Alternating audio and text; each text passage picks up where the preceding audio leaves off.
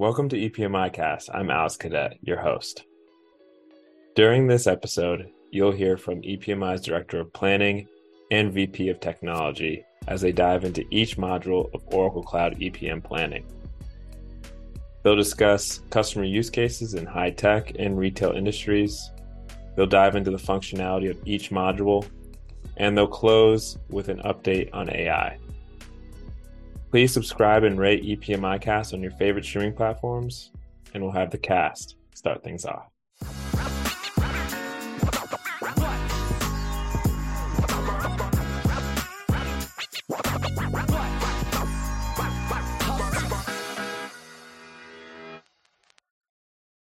Well, welcome everybody. Thanks for coming on to the show today. Today we have Fletcher, Carissa, and Chen. Um, I'll start with uh, Carissa. Could you introduce yourself and uh, how you spent your time at EPMI? Sure. Um, I'm Carissa Jones. I'm a senior consultant with EPMI. I've been with EPMI for about three and a half years now, um, working uh, mostly within the planning space.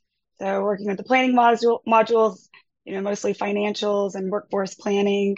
Um, prior to joining EPMI um, and consulting, I was in industry uh, with an oil and gas company where I was in the FP&A group and helped them um, implement Hyperion on-prem. So I'm happy to be here today. Hey guys, my name is Chen Lin. I'm the uh, VP of Technology currently at EPMI, but um, that is just uh, a title. Uh, here I wear many hats. Um, I've been at EPMI for about, uh, I would say, I guess it's 11 years now. Um, and we've uh, kind of I've kind of grown along with the company. So I started working with kind of Hyperion on premises 11 121 to 124. Um, since then, um, been learning um, EPM cloud, especially with planning and a lot of the other products uh, along with that. So I help everywhere, um, and I'm just glad to be here to have a discussion about one of my favorite products. Uh, this is Fletcher here, uh, part of the sales team at EPMI, coming up on year four. Um, so worked at Oracle for a couple of years uh, out of college and then joined EPMI in June 2019. But worked with customers of all shapes and sizes, ranging from sub 500 million privately held to some of the largest, you know, Fortune 500 manufacturing semiconductors in the world, uh, all of whom use Oracle EPM. I think part of this kind of podcast series spotlighting the planning tool is to share really in layman's terms how this tool is used, right? What are customers in your space doing? What's the best way to get started? Um, so I think that kind of sets the stage for today. In years, Oracle has positioned all their products to be sold in uh, an EPM enterprise platform that includes functionality across accounting and finance. Today, we're talking about planning and budgeting. Within Oracle's connected planning tools, they call it their five pre-built modules. There's financials planning, strategic modeling, workforce planning, capital planning, and projects planning. Over the next 15, 20 minutes or so, we're going to hope to share information about all those, but who knows where it's going to go. Um, so I'm actually going to turn it back again to Chris and Chen. Uh, and if y'all could just describe in your own words, you know, what is the Oracle planning tool and how do you see it used most commonly, at least for like a, a phase one project? Um, it, it, this was one of the first uh, products to make the transition to EPM Cloud. So it came out back in 2014 as planning and budgeting cloud service, um, but it's got kind of a, a legacy of development from Hyperion planning, which was kind of like the best in breed uh, on premises uh, FP&A planning tool.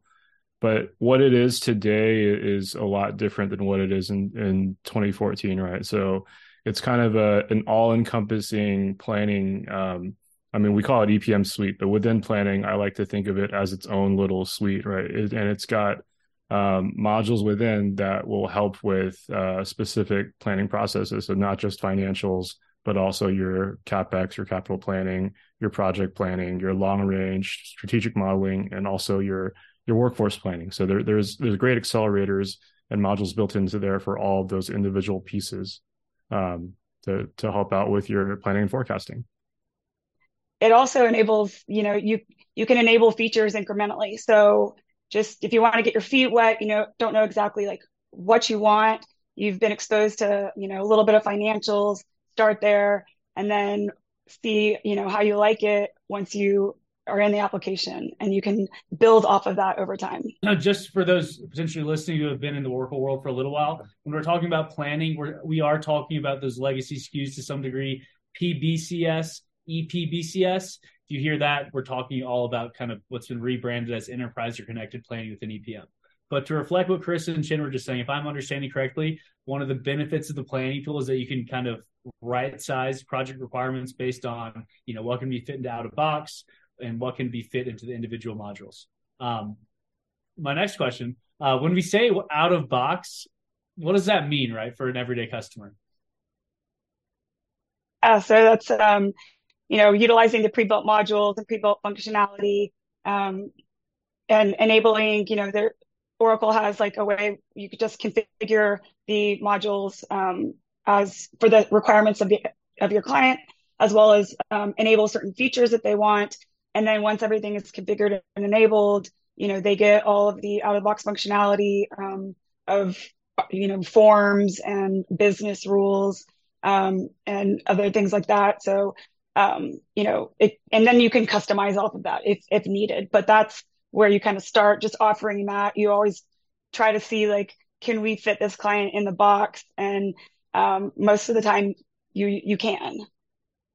Yeah, so there's a lot of um, a lot of great like um, leading practice and like hard won kind of customer wisdom kind of built into what now comes out of the box. I mean, it used to be, you know, way back when, like 10, 15 years ago, you kind of just get a, a toolkit and then you're trying to piece it together going like okay i have to build uh, this thing to match up my chart of accounts. I have to create an accounts dimension. I've got to create um, you know a product dimension. And then i also have to, to build every single little thing to kind of connect the dots. But the story has kind of changed with out of the box. So now it's it's kind of enable a feature configure it um, and then you'll find that once you do those two things you'll already have a bunch of that work done for you to where you're now already able to go into the tool and say, oh, I've got a, a perfectly valid working web form that I can enter data in for, like from day day three, really.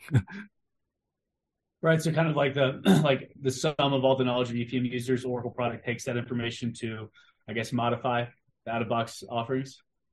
Yeah, like I'll give you an example. So one of the things that used to be a real um, big kind of like heavy effort customization is something like a trend based uh, forecasting process, right? So something that that looks at your your prior history, your prior data, and applies some sort of extrapolation based on that to determine like, hey, you know, what's what's my forecast going to be? Um, that used to be something that took time to build in because every customer's application was wildly different. Uh, but now with out of the box uh, with the, the financials module, it comes right out right there. So as long as you have actuals that you can load into the system, then then you have a trend based uh, forecaster plan. Cool. And while we're on the topic, of kind of driver trend based planning, I know that's key functionality specifically within financials. Let's go ahead and just start talking about the financials module. At least in my experience, most customers that come to us, whether they're on a legacy Hyperion system, a third party tool, Excel, our first phase of planning budgeting is always going to be the financials module. So let me turn it back to you guys to share a little bit about what, what some of the key pieces of functionality are across budgeting, forecasting, and maybe some customer stories of where we've been successful. So um, whether it's the P&L only or the P&L and cash flow and balance sheet, you know, you enable those like separately so that you get all of the out of the box um, accounts set up for them to then, you know, put their own chart of accounts within the out of the box framework. And once you do that, then you have turned on all the out of the box functionality um, with their own account structure.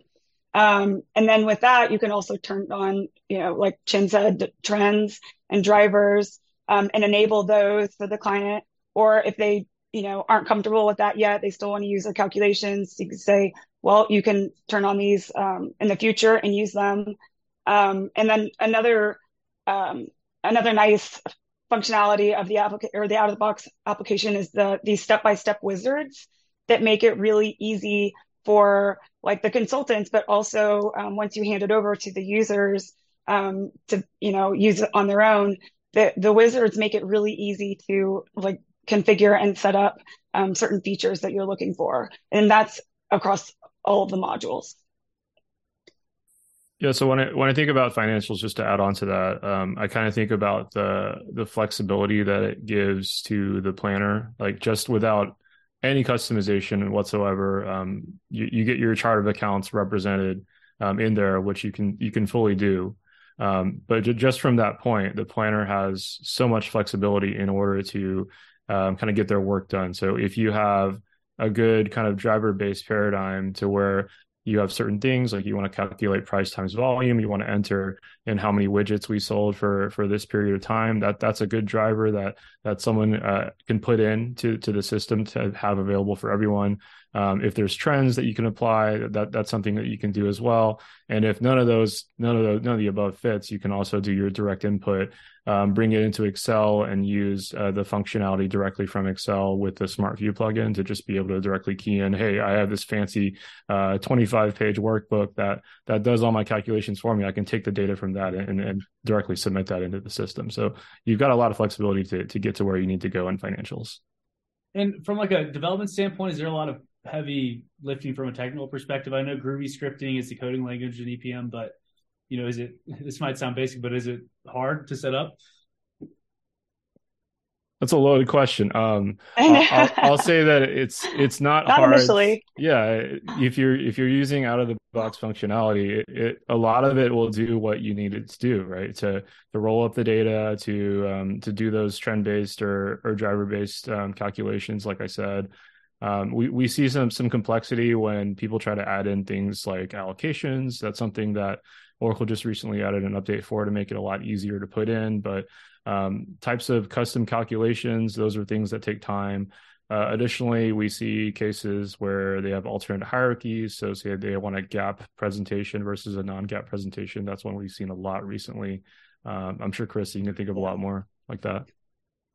Yeah, I would say, like, um, I mean, we had a recent client, um, you know, they're in genetic testing and they wanted to just do the P&L. And at first we kind of, we started out with mostly out of the box, trying to keep everything in the box. And then, you know, as we went through requirements and design, we did have to start layering in uh, more customization, but it actually wasn't um, as complicated as we thought. So we, a lot of customers still want to be able to it, do direct inputs in a certain way. So, you know, we show them like, okay, if you're not going to use one of the out of the box forms, the you know to make the custom forms is really not that difficult, um, especially with the new um, like framework that um, that EPM has for forms.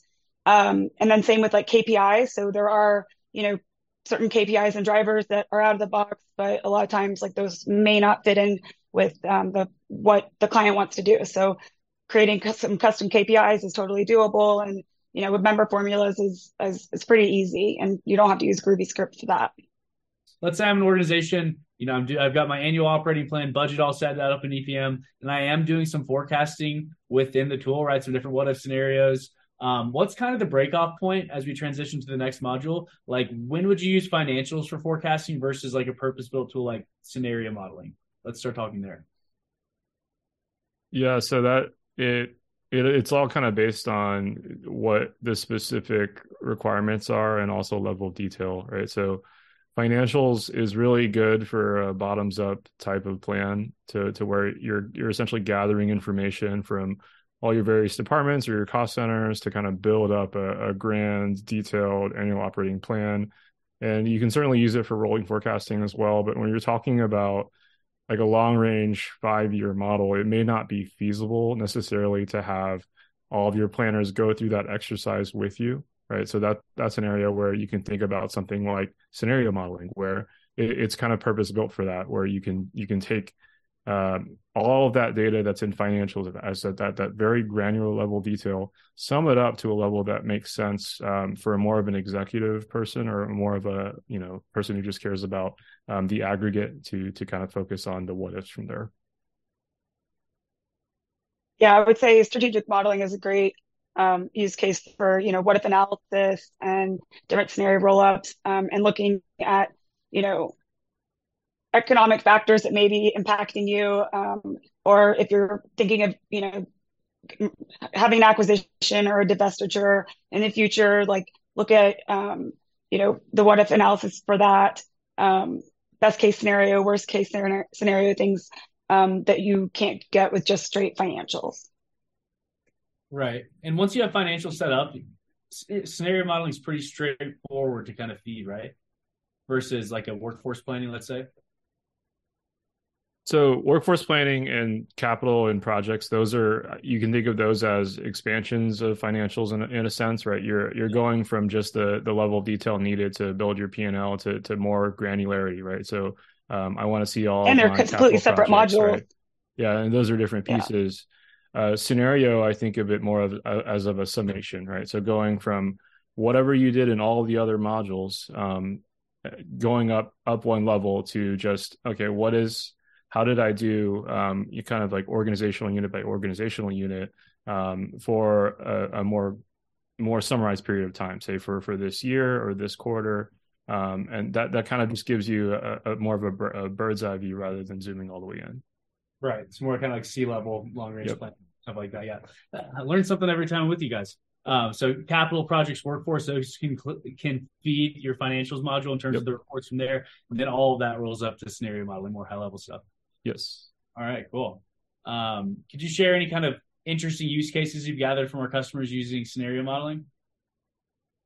Um, I mean, it, it depends on on the customer, right? So a lot of, if there's a, there's customers who already have kind of a a, a detailed um, you know five year plan or what if analysis that they do in Excel already. Um, it, it's not a difficult effort to transition that to scenario modeling, especially if they already know um, the way that they're going to forecast every little specific item in their chart of accounts that they want to put in. Um, one of the great um, assets of scenario modeling is the flexibility and the ease of use. So, um, if there's a specific uh, way that you know you're going to forecast your your price and your volume, you know you can have scenario modeling do that really easily, even as an end user. Um, and then, say if you want to model it a different way, you have the ability to change it. So I would say the the best customers for scenario modeling are the ones who kind of have somewhat of an idea of of how they would want to plan. That that that's usually what I see is more successful. Um, on the other hand, if you're just just getting into it, we have there's a lot of out of the box, so to speak, uh, forecasting methods available there just to to give you an idea to start. And oh, yeah, there are pre-built templates. Yep. Is there? Good. There's pre-built templates that you can start with, and then mm-hmm. if you want to customize them, you know, for your own use case, you can. Yep. Uh, pre-built templates again within scenario modeling. Yep. For mm-hmm. like like common like M and A scenarios, or what type of uh, templates? Yeah, they're for specific industries. Um, there's kind of the templates that that en- encompass like all, all the uh, the various statements as well as external factors such as treasury that would could go into to affect um, you know what your long term outlook would be. Um, so th- those are good starting points. Um, and then of course there's there's going to be some tweaking um, if you want to make uh, the chart of accounts look more like yours, for example. That that's one where we see a lot of like uh, little customizations to get to that point. Thinking now about one of our kind of you know planning customers, we have you know a couple of different projects set up, uh, kind of talking about the how, is this the word incrementality or just your ability to scale EPM? So Outform Group, for example, this is a private equity backed uh, kind of retail services firm. When we first met them, they were just working on displays for major retailers, Target, Sports Authority, things like that. Uh, what do you know? Uh, these guys at the private equity firm actually had a pretty good idea. And over the next two years or so, 18 months, we actually saw them merge with a number of different um, kind of subsidiary companies into a more innovative, um, broad servicing retail firm. As part of that, though, you'll see where I'm going. Uh, they acquired uh, employees all around the world in China, across all state parts of the U.S., and so they approached us uh, to talk about workforce planning. Um, let's transition now to talking about the third module within EPM, workforce planning. Um, I'm not sure if either of y'all were staffed on the Outform project, but just generally speaking, you know, why would an organization want workforce planning, either for you know a business case, a type of industry? Um, but let's just get into it. Yeah, so I actually was uh, a part of that project in the very beginning for the first phase. Um, and it was kind of bare bones um, workforce planning and I believe like financials. Um, so, you know, as a company grows or goes through, you know, mergers and acquisitions and they have a bigger workforce, they might want to figure out how to like simplify their workforce planning. Um, and, you know, there's, I mean, there's multiple ways you can plan by job, or you can plan by employee, or you can plan by employee and job. It really just kind of depends on like the size of your organization. Um, so it gives you, you know, when you're configuring enabling workforce, it gives you the flexibility to choose like what kind of, you know, the how detailed um, workforce planning you want to do. Um, and then you can, you know, enable certain features like, do I want to have demographics be a part of this? Um, different layers of your workforce that you may want to like track and trend. Um, and then it workforce has like like the wizards I was saying, workforce is a very uh, heavy user of all of these step by step wizards. So you can go and set up, you know, your benefits and taxes and additional earnings. Um, that is always a, I guess, a point of contention with with people or clients, especially globally scaled um, organizations that have a lot of different ways of planning their taxes due to all the different countries, have a lot of different ways of planning, you know, their um, like stock comp or bonuses um, just due to the the size of the organization. So you can work with your client to say, you know, we can um, we can align all of these different types of um, you know benefits and taxes into more standardized ones and use the out of the box um, configuration wizard to cut those down from like a hundred different types of taxes to just like 10, which is what you're given with, um, with workforce. So they've, they've made it where it's a lot easier for these, you know, long term, like workforce planning, long term, short term, um, you know, by, by job, by employee. And you can incrementally enable what you need to as an organization may grow. Yeah, um, just to add to that, just look, um, thinking back to that Outform project. So there was a kind of a phase one where we did an, an, initial implementation that included financials and workforce, and then a phase two where we were more speaking to the the HR wing of the company, um, where they wanted to get even more granular, more detailed. And one of the, the real nice things that we're able to do with workforce is, as Carissa said, um, take their their payroll taxes, their benefits, um, you know their their bonus their their other items such as that and actually have it set up so that it honors and, and knows your location. Like what what geographical area are you in? Um, what uh, legal entity do you belong to? Those, those various things can then drive the individual very specific uh, payroll tax assumption benefits assumption burden all those various things that that go into calculating out um, hey what is an employee going to cost me very specifically for every single um, right. possible location, right? So that was that was something really cool to see, and they were really happy with the the level of detail that they were able to get out while still planning for it uh, in one manner instead of receiving 35 different spreadsheets in different formats and whatnot. Uh, yeah, I mean variance, right? Especially uh, variance is off for workforce, like in one department, at least with some customers are speaking with, they can totally, you know, totally screw yeah. up your entire financial report. So, you know, for very yeah. uh, finance leaders, workforce planning will definitely trim that down. uh, all right, so we've tackled three out of the five. Um, these next two, capital and projects, I don't know if we always implement them together. I know they can go kind of hand in hand with the additional modules feeding up towards strategic modeling. Um, but capital and projects seem to be like um, almost like twins, let's say, within the planning modules.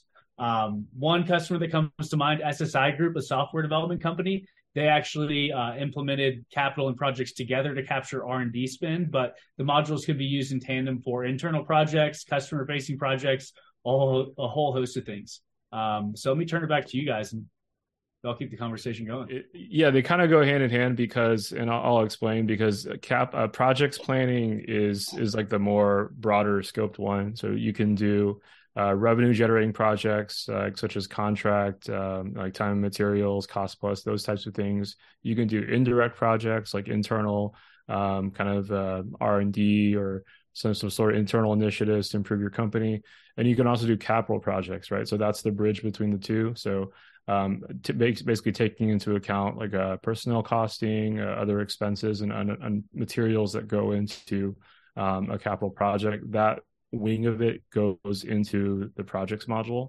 Um, but then, if, of course, if you're planning for uh, a capital project, you also want to know um, the capital spend and then the the, the depreciation, uh, and amortization factors that go into it. So that's where it goes to capital planning, right? So capital planning is kind of your your capital expense, capital asset management arm of it, and then your capital projects themselves, live in projects. So often we see uh, the two of those done together, but it doesn't necessarily have to be that way, right? So if you're just doing contract projects, you would just do the projects module. But anytime you you say the word capital, pretty much you're doing both.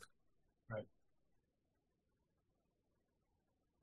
Yeah, and then with projects, um, you often see like workforce integration with with projects, um, so you can plan your workforce based on you know your different projects and get your financials from that into the projects module and then obviously projects and financials is um, there's a direct integration there. So you can get your expenses for, from the projects or revenue from the projects um, in, in that at the, at the level of detail of the projects back into the financials module. So I always see, I often see projects heavily integrated with the other modules.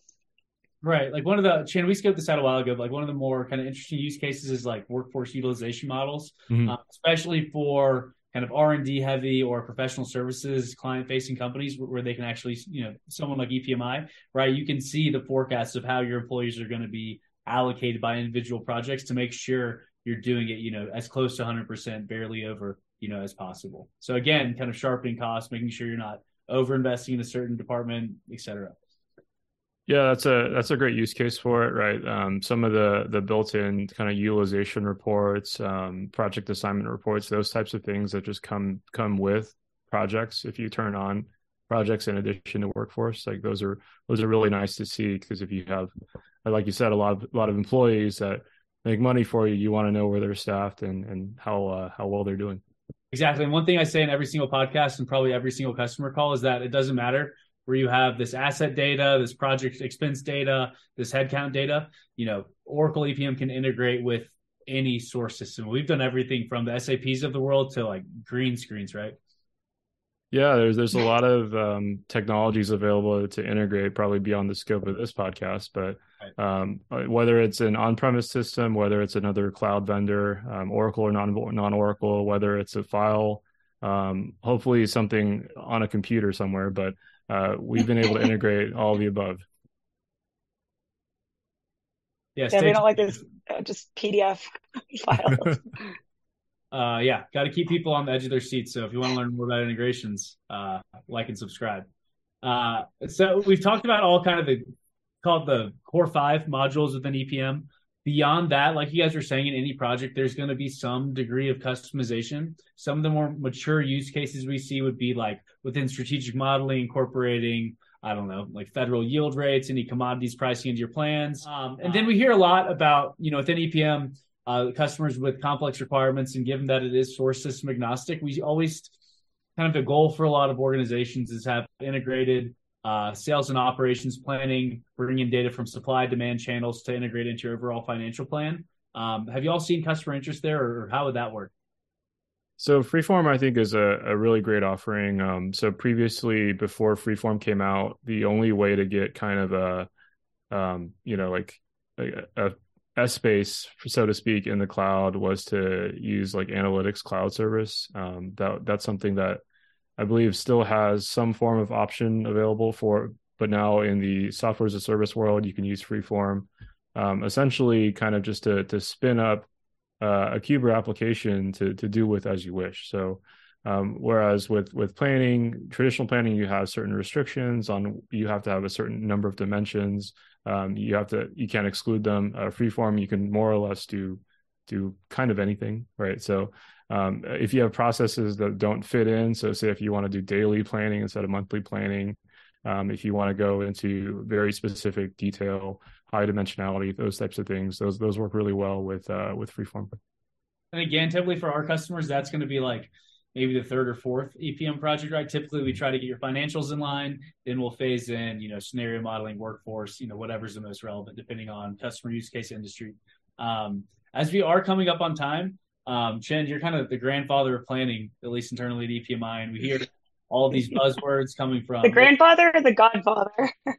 uh, maybe Uncle Iroh. Uh, oh yeah. Uh, uh, but we hear all these words, you know, on LinkedIn, AI, machine learning. At least you know to wrap things up, how have you seen Oracle invest in those predictive models, uh, and how is that paying dividends for our customers? Yeah, so um, it's it, we're still kind of at the tip of the spear here. Um, I, I think I've seen a lot of uh, excitement around what's available within EPM. Um, some of the, the, things that have been in there for a long time, such as predictive planning, th- those are those are great tools that that I think um, you know really any organization that has EPM can can go ahead and go in and use.